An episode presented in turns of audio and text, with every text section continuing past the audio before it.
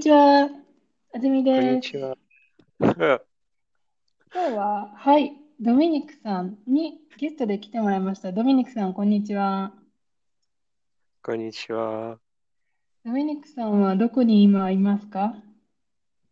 今、プラハにいます。おー、プラハ。あの、お天気はどうですか？あ雪が降っていうまん、す。うん。プラハは冬は雪がたくさん降りますか？うん、たくさん降りませんが、う時々ん。降っています。うん。雪だるまは作りますか？うん、雪だるま。スノーマン、うん。うそん、う。作りません。雪は、雪は街に汚いです。ああ、そんなに積もらないから、綺麗な雪じゃないんだね。うん、うん。あ、で残も今念なが年、ら。雪を、あ、雪だるまを街で見ましたか？うん、公園うにん。行っていまこれしにいた。た。いいですね。はい。じゃあね、今日はふたりでショートストーリーズをまた読みたいと思いますけど、今日のタイトルは何ですか？雷と少女。うん。ふたつとも知ってますか？単語。雷と少女。うん、雷というのはうん。雨が降っているとき、電気と大きな音、音。音、音です。うん。うん、そうそうそう。その通りですね。電気が光って音がする。これを雷って言うんですけど、あの、あ、英語だとね、thunder がうん、何音音で、うん、lightning が光でしょ？そうだでからす。二つに分かれてるんだけど、日本語は一つです。音がして光る。これ、一緒に雷。えはい。はい。もう一つ、少女。これはーえーっと、年代が小さいうん。女の人です。そうですね。うん。な、何歳ぐらいでしょう？うん、じゅうさん、じゅっさい、じゅっさいぐらい。面白い。面白い。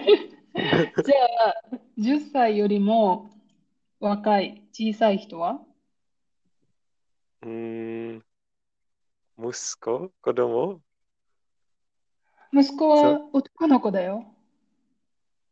えー、ああ、そうなんだ。少女は男ですか？おん女ですか？えー女です。女ですね。はい。だから、あの、それよりも小さいと、女の子あの、まあ、普通にう女んの子。娘、女の子と言います。娘っていうのは、あの、誰かの子供ですね。ああんあまり、ー、うん、うん。そんなにの、例えば私がもし娘がいたら、私の娘です。こんな感じで使います。うだかん、ら知らない子供が私とドミ、えっと、ドミニクさんの目の前にいても、あの娘がねとは言いません。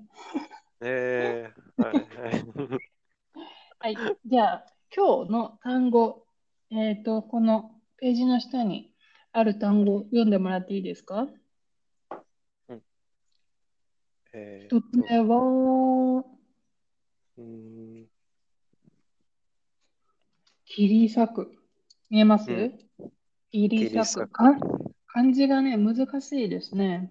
うーん、うんそうね。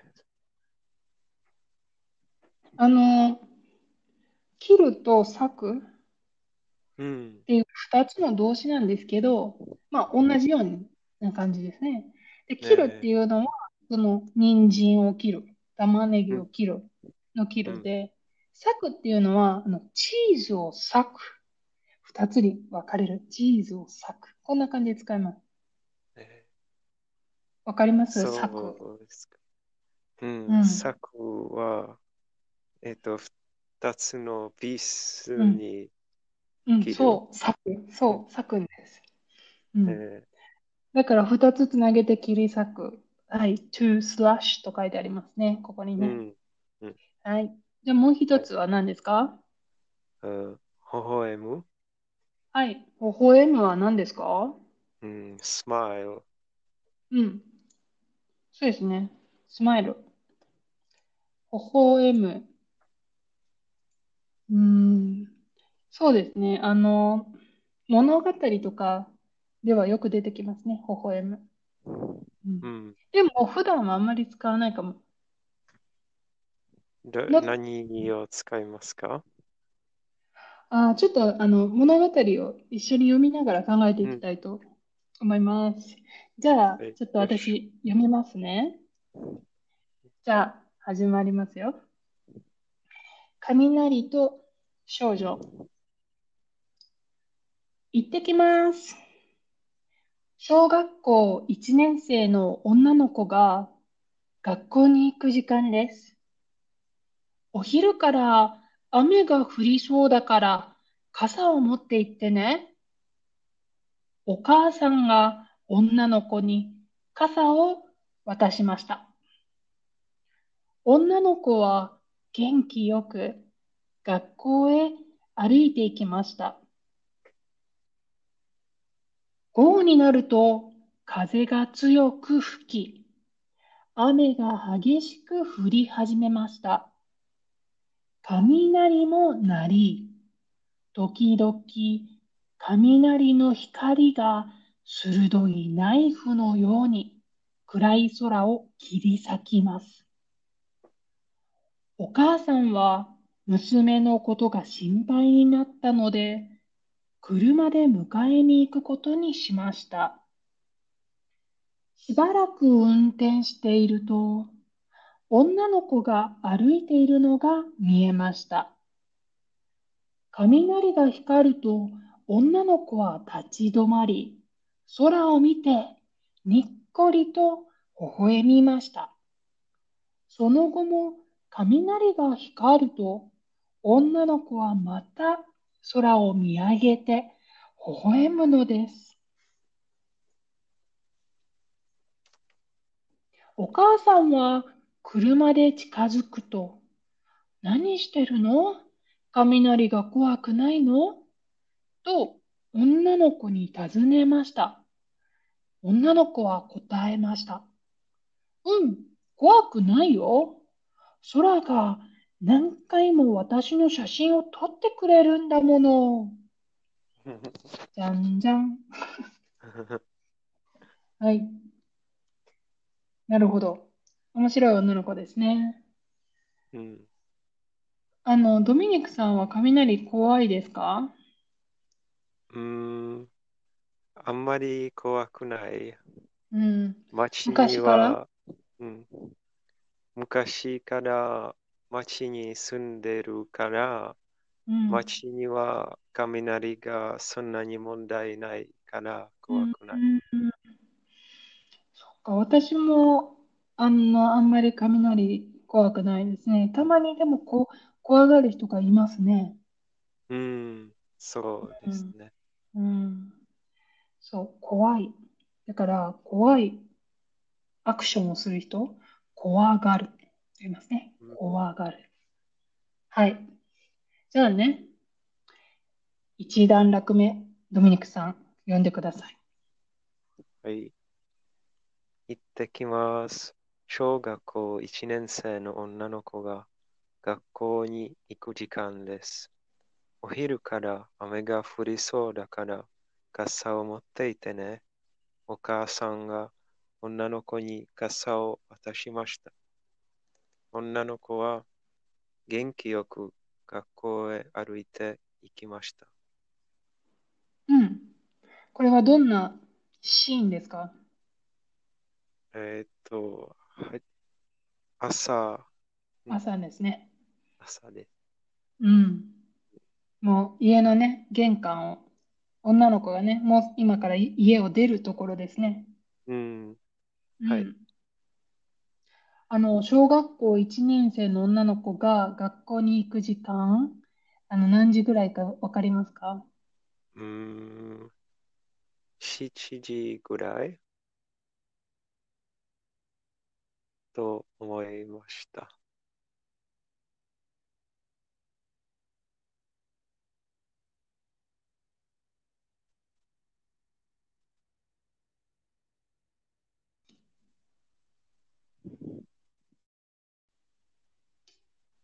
はい、戻りました。ちょっと、戻ってきました。大丈夫はでい、す。すいません。えっと、じゃあもう一回、もう一回質問しますね。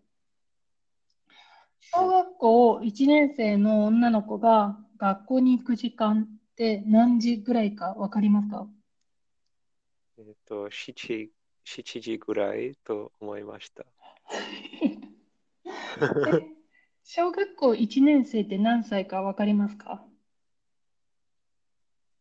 うん、六歳、ろく ろくさい、歳、そう6です。歳ぐらい。ろくさいです。はい。で、日本では、あの、エレメンタリースクールに、あの、まあ、が小学校っていう名前ですね、もちろん。それで、う1ん、年生からろくねん生まで行くんですけど、えっと、ドミニクさんはろくさいの頃、エレメンタリースクールうにん、行ってた頃、えー何時ぐうらいん、に家を出ましたか？うん。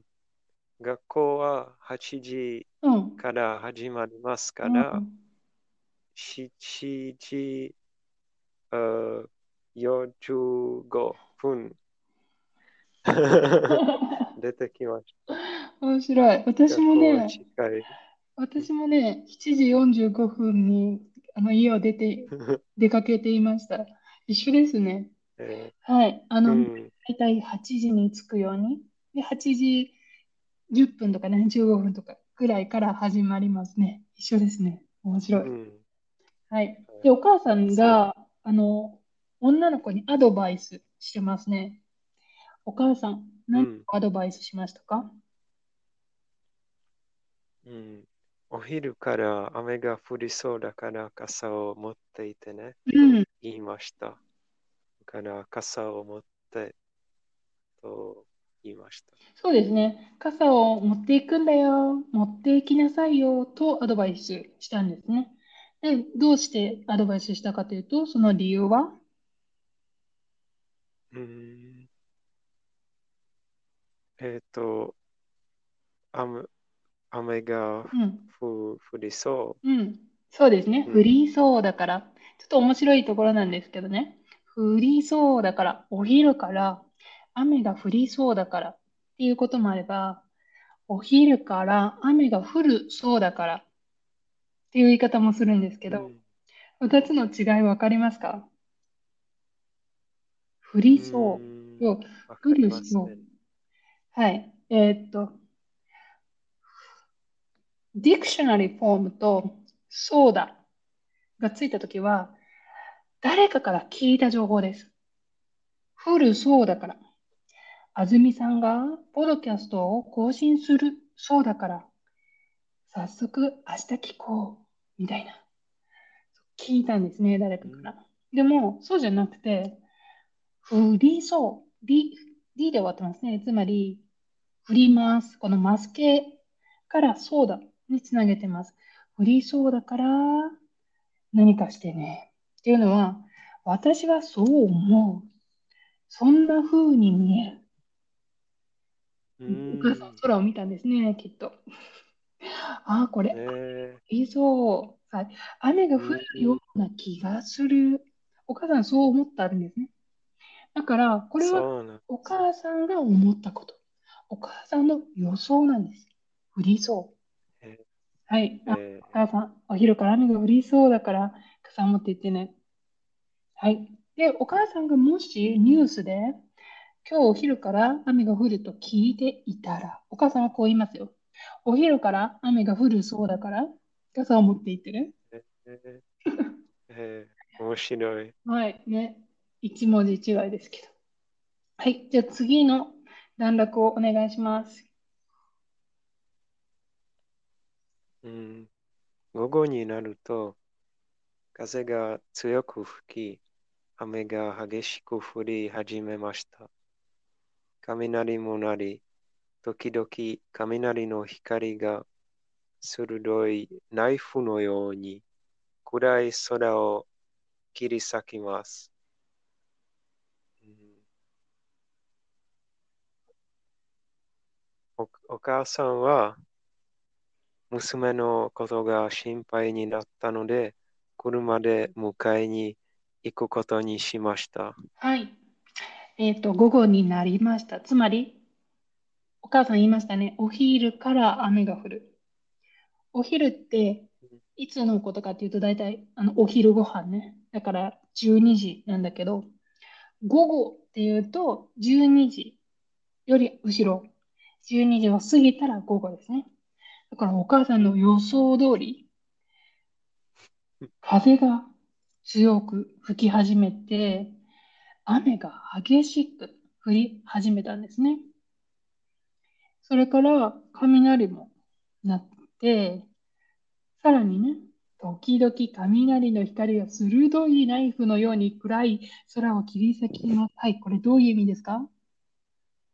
うん、えっと、鋭いというのは、うんうん、シャープと思いました。ね、うんうん、うん、そうです、そうです。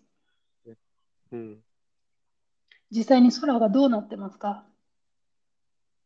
うん、空は暗いになります。そうですね。暗になる。暗、あ、になるだから、いいアジェクティブだから、暗くなる。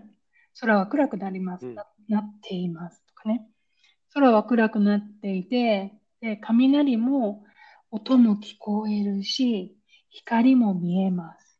で、時々雷の光が鋭いナイフのように暗い空を切り裂きます。だから、その、この光ね、光。これが、なんかこう、雷の線が何回も見えるよ。大きく光ってるよ。っていう感じです。で、特にこういうね、ストーリーの時はこういうあのフィギュラティブな、な表現をするんですね。もちろんあのナイフじゃないんだけど、ナイフのように、はい、ナイフのように、もちろんね、雷は空を切り裂かない、切りません。なぜなら空は切れませんからね。でも、そういう表現をする。はい、こういうのをね、よくあの日本人もね、国語の時間に勉強するんですよ。はい。だから、お母さん、この空の様子を見て、どう思いましたか？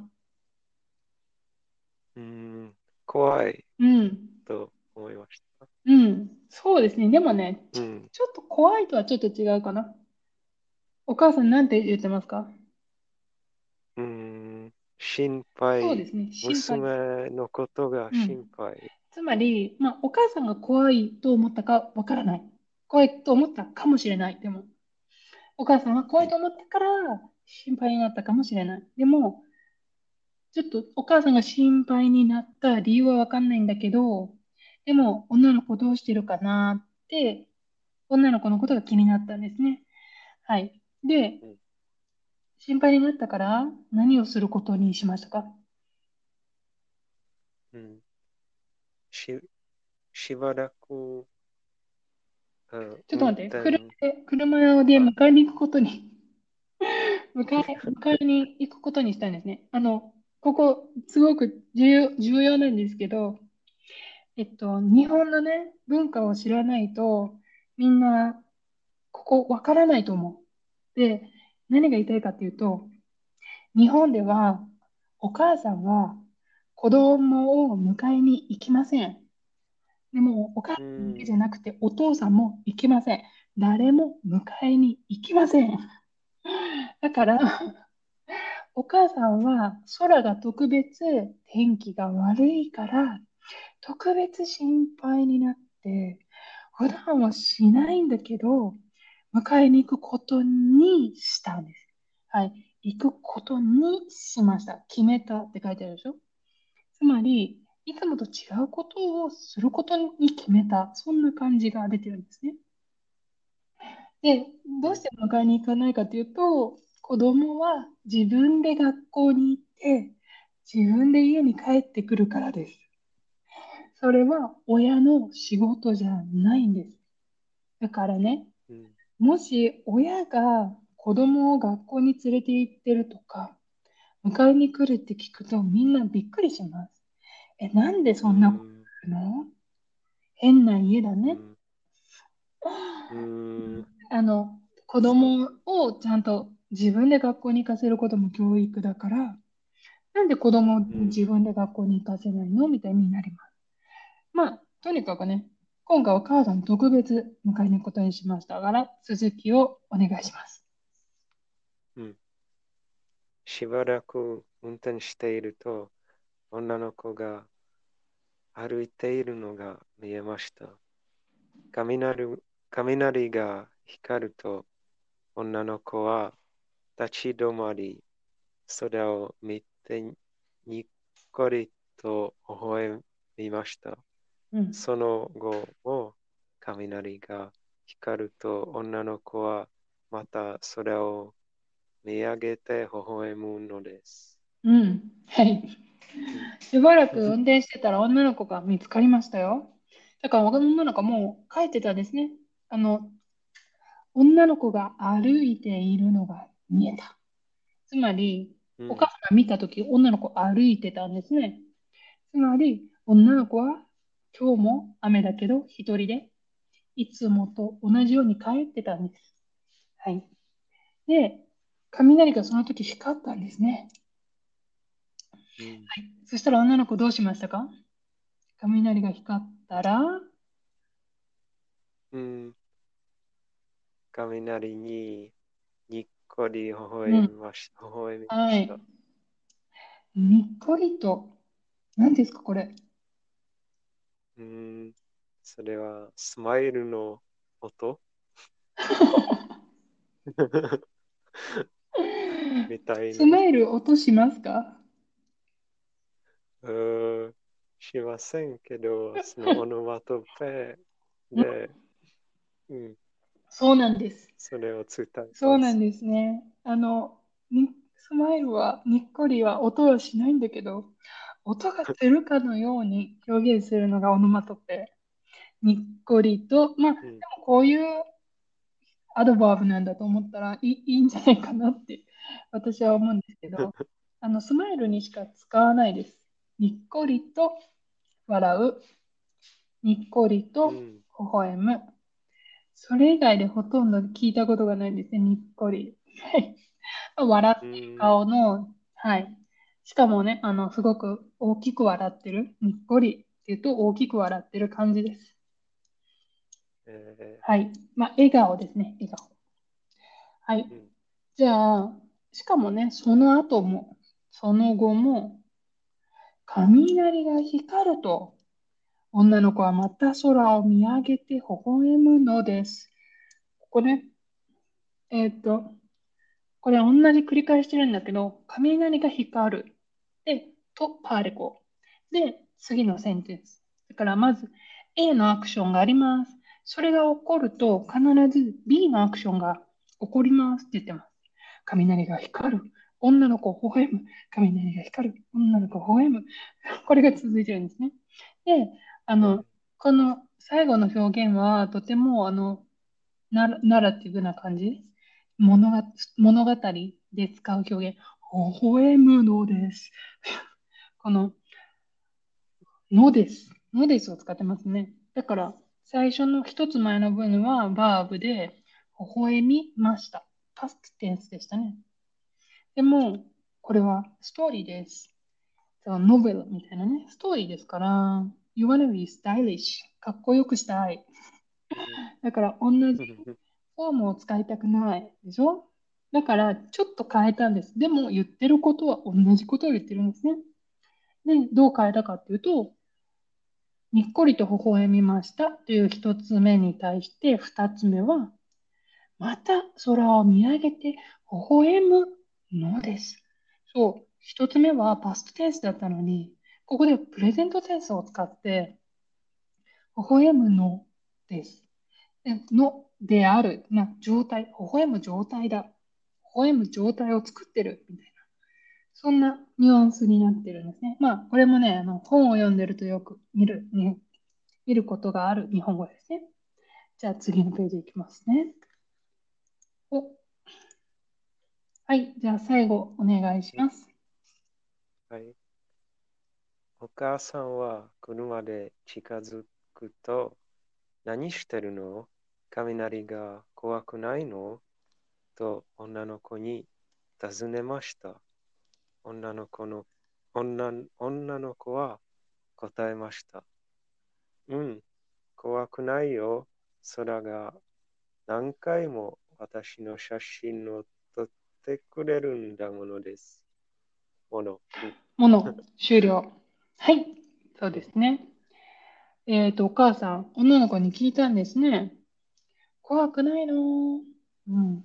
お母さんは、女の子は雷が怖いと思ったんですね。うん。でも、女の子は、雷を何だと思いましたか？うーん。えっと、雷は、うん。少女少女の、少女の、写真を撮っています。写真を撮ってる人。思いました。はい、そうですね。カメラみたいな。だと思ったんですね、うん。空が何回も私の写真を撮ってくれるんだもの。非常に、うん、斬新な、非常にあのユニークな答えを女の子が書いてくれたという。うん、そうですね、はい。私の写真を撮ってくれる。どうしてくれるなんですか？うーん、優しい雷。うん、優しい感じを出したい。えっと、うん。そうですね。あの、そして症状。うん。パッシブ、パッシブ。パッシブ、テンス。うん。ちょっとじゃあ、ちょっと。考えてみよう。空が何回も私の写真を撮ってくれるんだものですね。で、んだものっていうのは会話でしか使いません。フォーマルでは使わないんですけど、えー、っと、例えば、そうだな。明日テストがあるから勉強します。っていうのをね、文で書くときは、先に明日テストがあるから、理由を先に書かないとダメですね。明日テストがあるから勉強します。でも、あの、よくね、あの、こう、ランゲージエクスチェンジのサイトとか見てると、日本人がね、直すんですよ。あの、勉強してる人の、いや、勉強します。明日テストがありますからっていうのを直すんです。順番が逆だって言って。で、その元気、私元気で教えてたりするんですけど、元気だとね、それをあのよく使ってるんですよ。日本語の教科書にはこの書き方が書いてあるのにって私は思うんですけど、そのつまり日本人にとって書くときは順番がある。理由を先に言ってからアクションを後に。でもこういうふうに実際にじゃあドミニクさんと私が喋ってて、ドミニクさんが私に聞けます。今日の夜何するの？私がこう言います。あ、今日は勉強する。そしてその後にね、どうしてか加える。よくありますね。どんなシチュエーションでも。後から理由が言いたくなったり、とりあえずまず聞かれたことを答えて、それから親切でその理由も教えてあげるみたいなね。そういう時はこういうふうに言います。今日は勉強するの。明日テストがあるんだもの。こんな感じで使うんです。で、んだもの。で、私はね、あの、ジャ日本語のジャパニーズスタンダードのね、標準語を普段使わないので、あの、この表現は私は使いません。取ってくれるんだもの。なんかね、ちょっとすごくね、ガーリッシュな女の子な感じなんです。も、ものっていう言い方が。で、もしね、女の子という、こう、ニュアンスを出さなくてよければ、男の子だ。例えば、もしこれが男の子だったら、こう言うと思います。空が何回も私、空が何回も僕の写真を撮ってくれるんだ。んだで終わりです。ものっていうのはすごく女の子っぽい、その女性語とか、まあ、スピーチスタイルの一つみたいなね。で、でも、んだっていうのは、さっき説明したように理由を説明してるんです。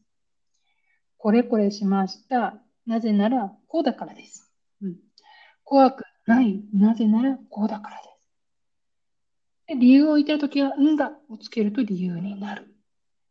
じゃあ、理由は何なのって言ったら、彼女が理由として説明したのは、空が何回も私の写真を撮ってくれる。じゃあ、サブジェクトは何ですか？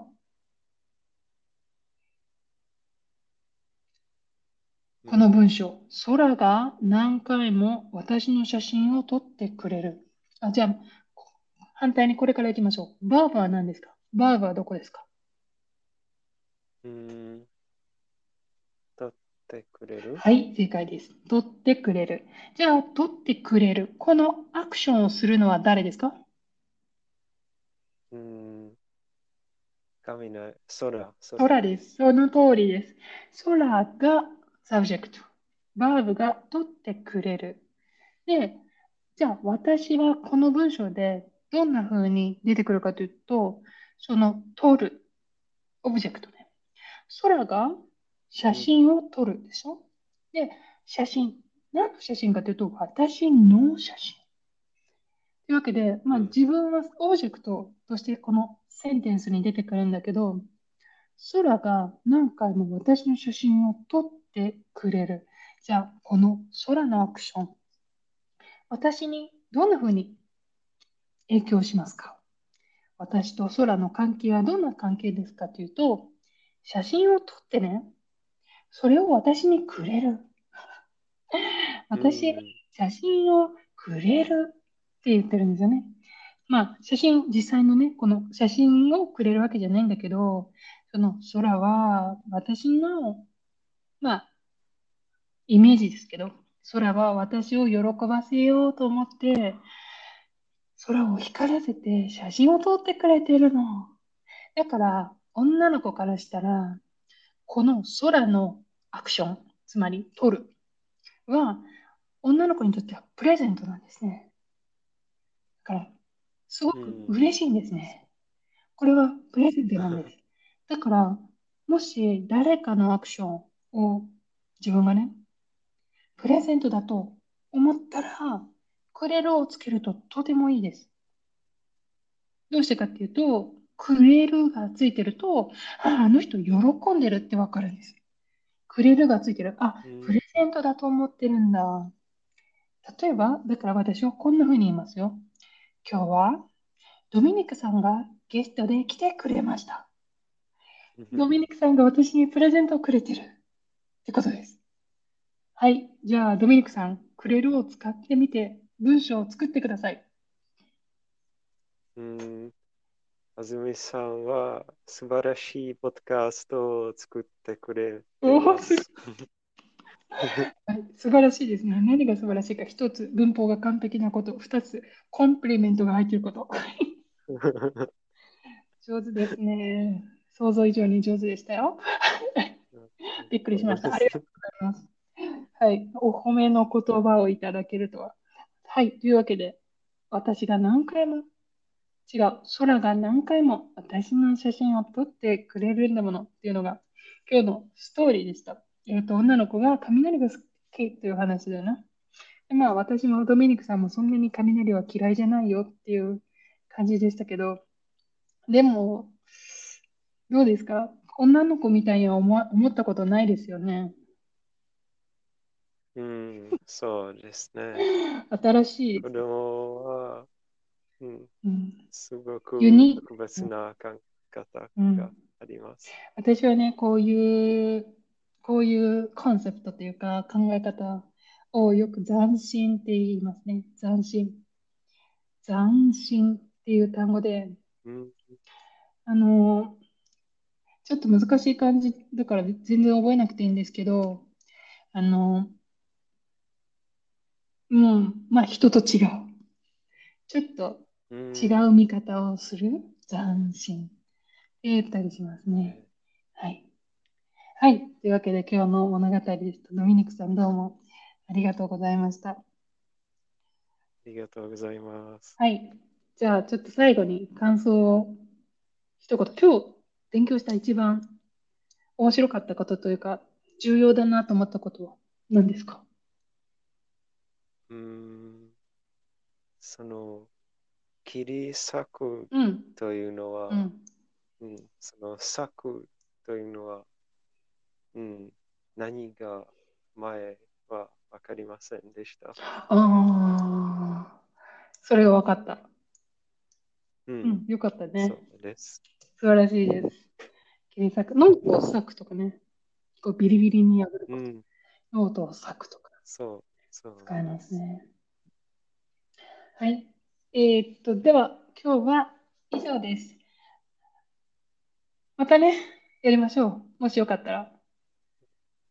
はい。なんでもちろん。ね、あの聞いている皆さんもね、もしやりたかったら私に連絡してくれるといいと思います。でもあれですね、アンカーで連絡しなさいっていうのめんどくさいと思いませんでしたか？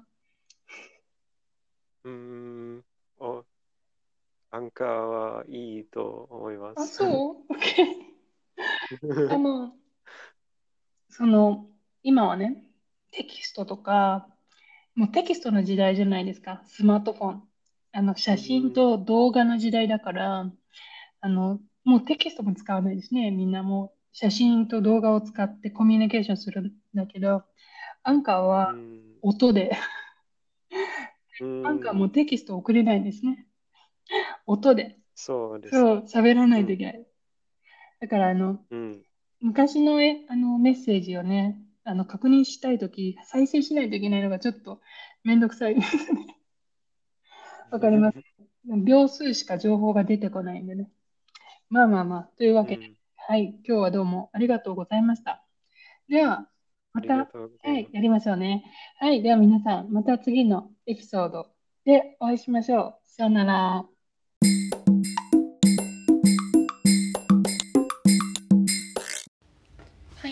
今日のショートストーリーズ楽しんでいただけましたか？楽しかったですか？えー、っと参加してくれたドミニクさん、本当にありがとうございます。ではお礼の、えー、文法チェックセクションを始めたいと思います。えっと、ドミニクさんの日本語で私が何を今からコレクションするでしょうか。えっとね、まずね、ピッチアクセントふたつ、えっと、取り上げました。別にふたつじゃないんだけど、まあ、あの最初の方の単語ですね。公園で、公園で、これをね、ドミニクさんは公園でと言いました。どうですか皆さん、公園で遊びました。公園で遊びました。まあ、こうとか円とかよく出てくる音なので、日本人はね、あのピッチを聞いて判断します。何の単語を言ってるか。だから違うピッチだと、違う言葉だと思ってしまうかもしれません。というわけで、正しいピッチを覚えておきましょう。公園です。はい、どこが高いか考えて聞いてください。公園。はい、正解はみっつめですね。公園。はい、公園、はい。それに対してドミニクさんのピッチは公園。はい、最初いちばんめが高かったんですね。公園、公園で。それから今日のもう一つ重要な単語、雷、雷。ドミニクさんはね、惜しかったんですよ。雷と少女って言いましたね。雷と少女。はい、どこが高いですか？みっつめとよっつめが高いですね。雷。じゃあ私の発音はどうですか？雷、雷と雷。高いのはみっつめだけなんです。雷と少女。はい、雷、雷。練習してください。もう一つ面白かったのが、えっとね、大きな音、って言ったんですね。音という漢字をね、音と読んだ時があったんですけど、ほら、えー、とドミニクさんね、この音という漢字、あの皆さんよくね、あの音読み、訓読み勉強すると思います。で、あの音読みというのはこうベーシックなルールですよ。何かの漢字と一緒に出てきます。だから音と読まずに音と読むのは、例えば音楽、はい、楽という漢字と一緒に出てきましたね。あとは音符、はい、符という漢字と一緒。音響、うん、あと何があるかな、音、